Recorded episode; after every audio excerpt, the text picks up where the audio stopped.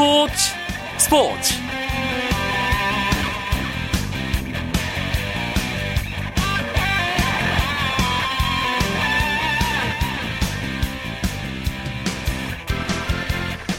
청취자 여러분 안녕하십니까? 스포츠 스포츠 아나운서 한석준입니다. 결전의 시간이 다가오고 있습니다. 브라질 월드컵 16강 진출의 분수령이 되겠죠 러시아와의 조별리그 1차전 우리 시간으로 내일 오전 7시 브라질 쿠이아바 판타나우 경기장에서 열립니다 홍명보 감독은 최소한 지지 않는 경기를 하겠다 이런 출사표를 던졌고요 주장 구자철 선수는 우리가 무엇을 준비했는지 내일 확인할 수 있을 것이라는 말로 필승의 각오를 전했습니다 우리도 빠질 수 없죠. 승리를 기원하는 마음을 담아 힘찬 함성으로 함께하겠습니다. 국민들의 성원과 함성이 우리 대표팀에게 전해지리라 믿으면서 내일 오전 한국 축구 대표팀이 승전부를 전해주기를 기대하면서 러시아전을 앞둔 6월 17일 화요일 밤 스포츠 스포츠 힘차게 출발합니다. 먼저 주요 스포츠 소식입니다.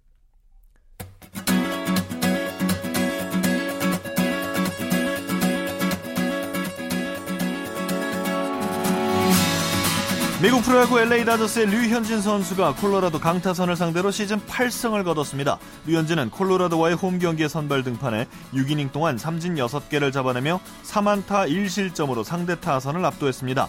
콜로라도는 최근 5경기에서 팀 타율 3할 2푼 5리를 기록할 정도로 타격이 강하지만 류현진에 막혀 이렇다 할 공격을 하지 못했습니다. LA 다저스는 6대 1로 이겼고 류현진이 승리 투수가 되면서 시즌 8승째를 따냈습니다. 한편 텍사스 레인저스 추신수 선수는 두 경기 연속 무안타에 그쳤고 볼티모 오리올스 산하 Triple A 노포크 타이즈의 윤석민 어, 윤석민 선수는 미국 진출 후 세 번째 퀄리티 스타트를 기록하며 시즌 3승째를 올렸습니다. 특별 귀화가 추진되었던 여자 농구 선수 엠버 해리스와 삼성생명과의 계약이 무산됐습니다. 삼성생명 농구단은 계약을 앞두고 진행된 메디컬 테스트에서 해리스가 불합격 판정을 받았다고 밝혔습니다. 해리스는 2012-2013 시즌 삼성생명에서 뛰면서 득점상과 블록상을 수상하는 등 우수한 기량을 뽐냈지만 미국으로 돌아간 뒤 부상 때문에 수술을 받은 것으로 알려졌고요. 이에 따라 해리스를 한국인으로 귀화시키려던 계획도 무산됐습니다. Put your flags up in the sky, in the sky.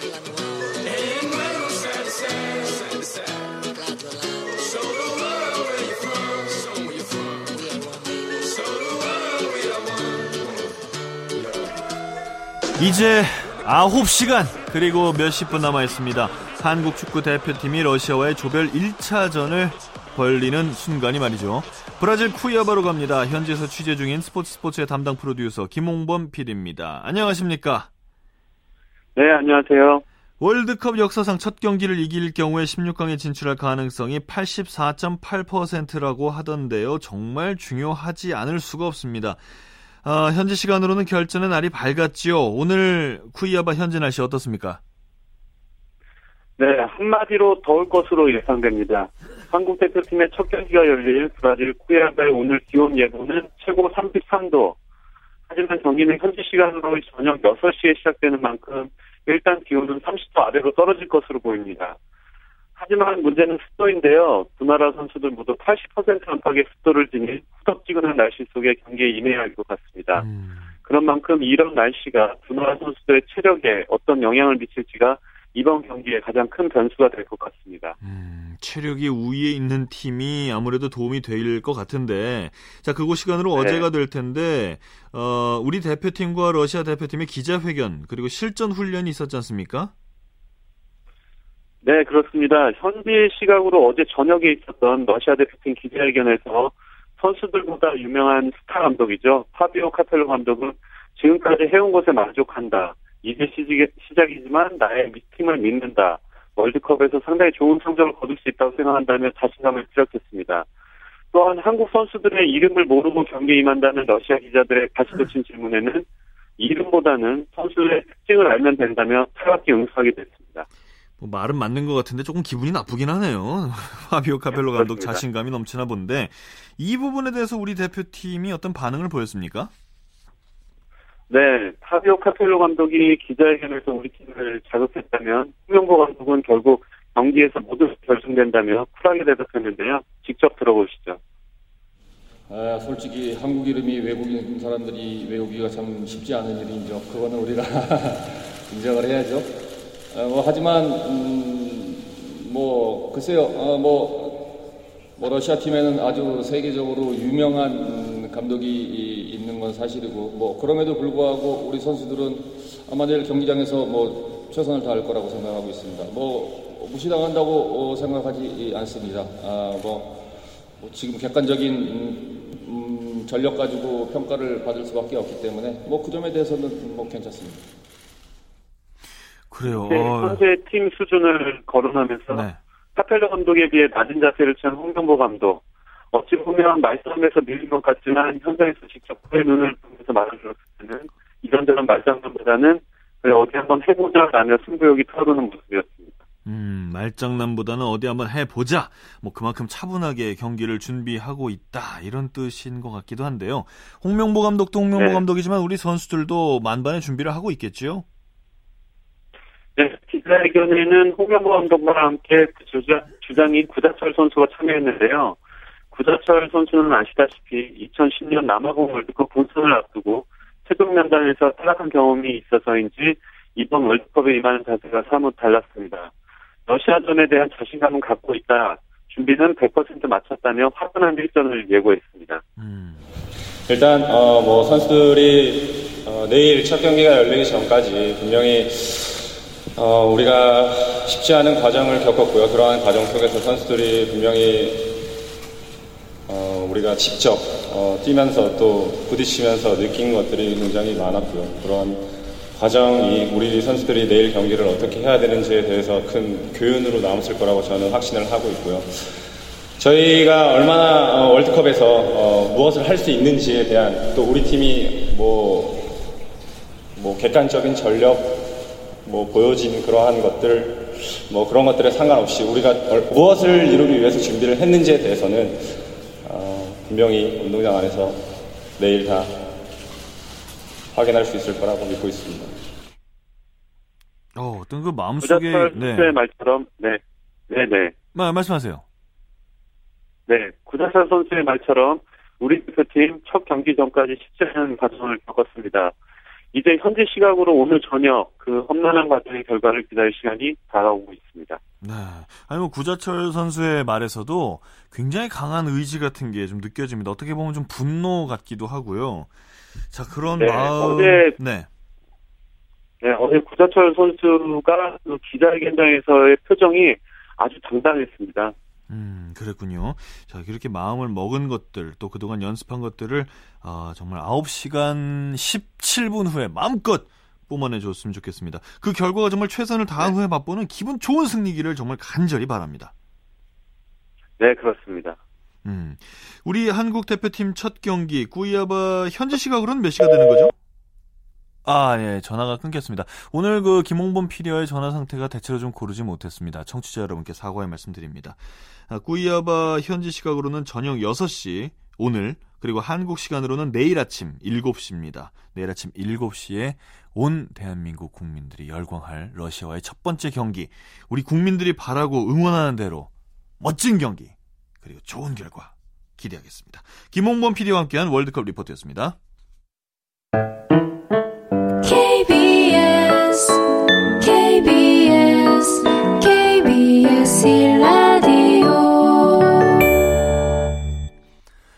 내일 새벽에 우리나라 대 러시아 경기 외에도 벨기에 대 알제리, 또 브라질 대 멕시코의 대결도 예정돼 있습니다. 아, 오늘 오전에 있었던 월드컵 경기 되짚어보고요. 또 내일 경기도 예상해 보겠습니다. 월드컵 Review and Preview, 브라질 현지 KBS 월드컵 방송단의 박찬하 KBS 축구 해설위원과 함께합니다. 박 위원님 안녕하십니까? 네, 안녕하세요. 네, 앞서서 우리나라와 러시아 양팀의 기자회견 소식 전해드렸는데, 아, 이게 참 그 예상하는 게 쉽지 않습니다. 박 위원님 어떻게 보시는지요? 네, 정말 예상하는 게 쉽지 않습니다. 뭐 쉽지 않은 경기가 될 것 같고요. 우리가 체력적으로 준비가 잘 돼 있는 상태라면은 후반 70분 그러니까 후반 25분이 넘어가면서부터는 우리의 페이스로 만들 수가 있거든요. 그러니까 네. 그때를 중점적으로 노린다면 우리에게 좋은 결과가 있을 거라 생각합니다. 음, 이조 1, 2위가 16강에 진출하지 않습니까? 이 다른 조의 경기 결과에도 관심을 가질 수밖에 없고 또 우리 조의 다른 나라의 경기도 관심을 가질 수밖에 없는데 어, 우리 조에서는 우리 경기 전에 벨기에와 알제리 경기가 먼저 열리죠. 그렇습니다. 오늘 가장 먼저 어, 여기 브라질 현지 시각으로 가장 먼저 열리는 오후 1시 경기가 바로 벨기에와 알제리의 경기가 되겠습니다. H조에서는 벨기에가 가장 강하다고 소문이 나 있지만 알제리의 전력도 평가전을 들여다봤을 때는 결코 만만치 않은 전력이었거든요. 그래서 이 두 팀의 경기가 H조 다른 팀들도 분명히 긴장시킬 수가 있습니다. 음, 그 알제리 대표팀 얘기 좀 해주십시오. 저희 벨기에는 좀 관심을 갖고 봤는데 알제리는 정말 잘 모르겠습니다. 네, 알제리는 최근 평가전을 통해서 팀이 점점 완성된 모습을 볼 수가 있습니다. 바히드 할릴호지치 감독이 계속해서 마지막까지 선수들을 설득해서 대표팀으로 불러들였거든요. 네. 그러니까 어린 시절에는 프랑스 연령별 팀을 뛰고 국가대표는 알제리를 선택한 선수들이 꽤 있는데요. 마지막에 와서 이 팀이 완성이 됐습니다. 그래서 아프리카 지역 예선을 치른 팀과 최근 평가전을 치른 알제리는 조금은 다른 팀이라고 볼 수가 있습니다. 음, 전방에 공격적인 능력이 굉장히 뛰어나고요. 선수들이 개개인이 가지고 있는 개인 능력, 드리블 돌파라든가 속도, 골 결정력 이런 것들이 당초 알려진 것보다는 알제리가 훨씬 더 뛰어나다고 볼 수 있습니다. 음. 반면에 벨기에는 스타 플레이어가 많지 않습니까? 요새 뭐 잉글랜드 프리미어 리그에 벨기에 선수를 빼고는 뭐, 뭐 이름 오르내리는 스타 플레이어가 없다고 말할 정도로 좀 과장해서 벨기에 팀 어떻게 보십니까? 네, 벨기에는 역시 말씀해주신 대로 전력이 잘 갖춰져 있습니다. 빅리그에서 뛰고 있는 선수들이 많기 때문에 이 선수들이 메이저 대회 경험은 없지만 큰 경기 경험은 많은 선수들이거든요.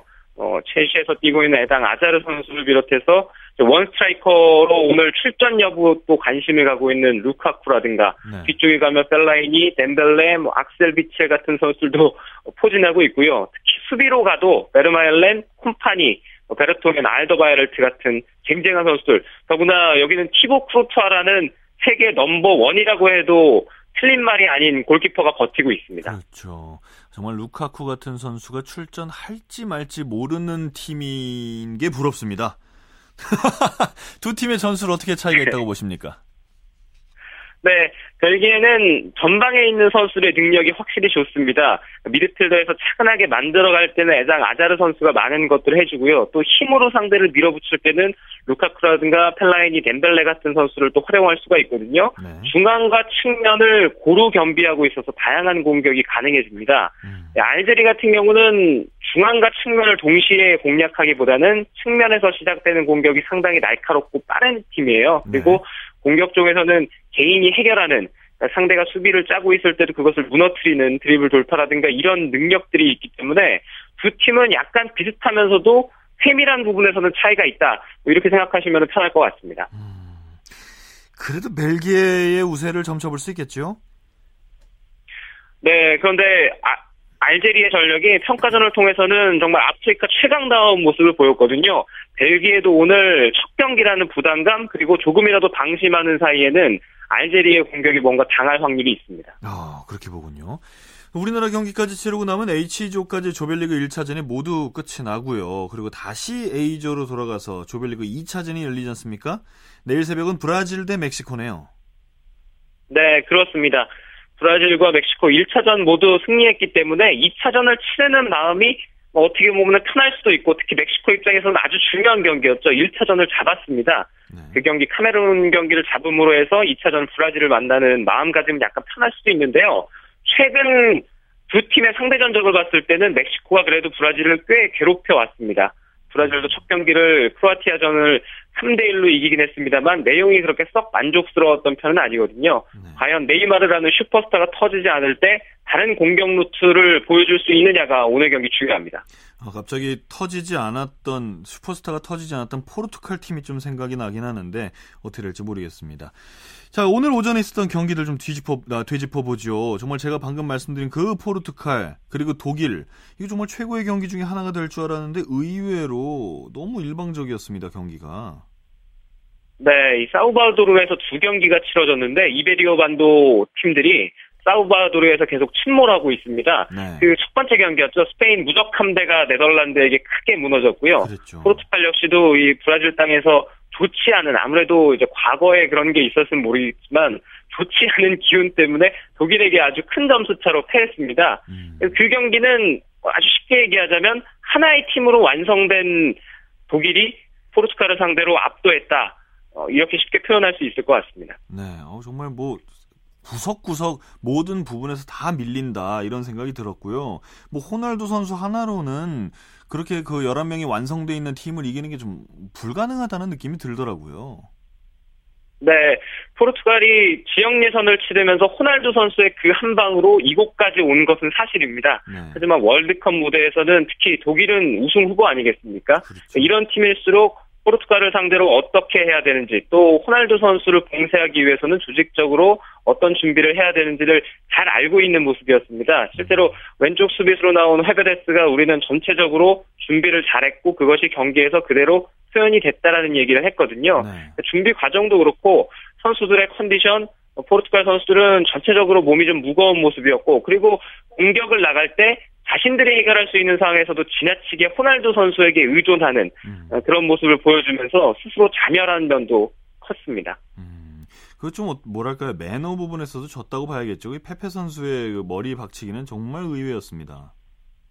네, 2대 0으로 뒤지고 있는 상황에서 페페가 안 좋은 행동으로 팀의 수적인 열세까지 안겨줬죠. 그러니까 이날은 포르투갈이 단순히 4대 0으로 크게 패한 것뿐만 아니라 페페 선수가 불미스러운 행동으로 퇴장을 당했고 그리고 우고 알메이다 파비오 코엔트랑 이 두 선수가 또 부상으로 나머지 경기들의 출전도 불투명한 상황이 됐거든요. 음, 자, 한 경기를 질 수도 있고 나머지 두 경기를 이제 잘 치르면 되긴 한데 이 한 경기에서 포르투갈은 잃어버린 게 굉장히 큽니다. 독일, 포르투갈, 미국, 가나가 속한 G조. 일단 독일이 승점 3점을 가져갔고요. 그리고 미국과 가나의 경기는 미국이 승리를 했군요. 네, 미국이 가나를 상대로 2대 1로 이겼습니다. 가나를 상대로 미국이 좋은 모습을 보여줬는데요. 유리겐 크린스만 감독이 계속 세대 교체를 통해서 팀을 발전시키고 하나의 완성된 모습을 보이고자 노력을 많이 했는데 가나와의 경기에서도 그런 모습들이 잘 나타났습니다. 마지막까지 포기하지 않고 동점을 허용하면서 가나에게 분위기를 내줬던 순간도 있었거든요. 하지만 동점골을 허용하고 곧바로 다시 경기를 뒤집으면서 미국이 원하는 승점 석점을 청격, 첫 경기에서 챙겼습니다. 끝으로 이란과 나이지리아 F조 경기도 설명해 주시죠. 네, 이란은 나이지리아전에서 이번 월드컵 13경기 가운데 유일한 무승부 경기였습니다. 그리고 그렇죠. 무득점 경기였고요. 네. 네, 두 팀이 합쳐서 슈팅이 15개가 채 되지 않고 반칙은 무려 34개였습니다. 뭐 쉽게 얘기하면 모든 경기가 다 재밌고 모든 경기가 다 흥미로울 수는 없다. 그런 한 판이었던 것 같습니다. 그냥 재미없었단 말씀이시죠? 네. 알겠습니다. 월드컵 review and preview 브라질 현지 KBS 월드컵 방송단의 박찬하 KBS 축구 해설위원과 함께했습니다. 위원님 고맙습니다. 감사합니다. 전문가의 분석 맛깔나는 해설 또 열정으로 KBS 원에 출석 탄탄한 구성 편파 따윈 없어 매니아들 줄서 경청하는 게 당연한 순서 스포츠 스포츠 스포츠 스포츠 넘버원 스포츠 라디오 KBS 원 자, 지금 시각이 9시 53분 26초를 지나고 있습니다. 이거 축구 얘기에 빠져 있다 보니 야구 얘기할 시간이 없네요. 빨리 해보죠. 유병민 기자 연결합니다. 안녕하십니까?